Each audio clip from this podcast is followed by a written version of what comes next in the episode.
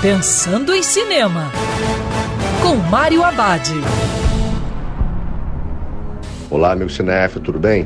Já no circuito, o ótimo filme de ação Infiltrado.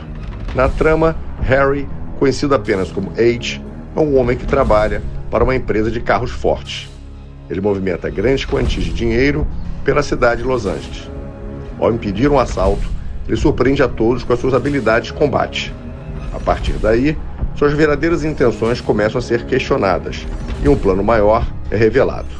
Infiltrado é um filme que retoma a parceria do diretor Guy Ritchie com o astro de filmes de ação Jason Statham.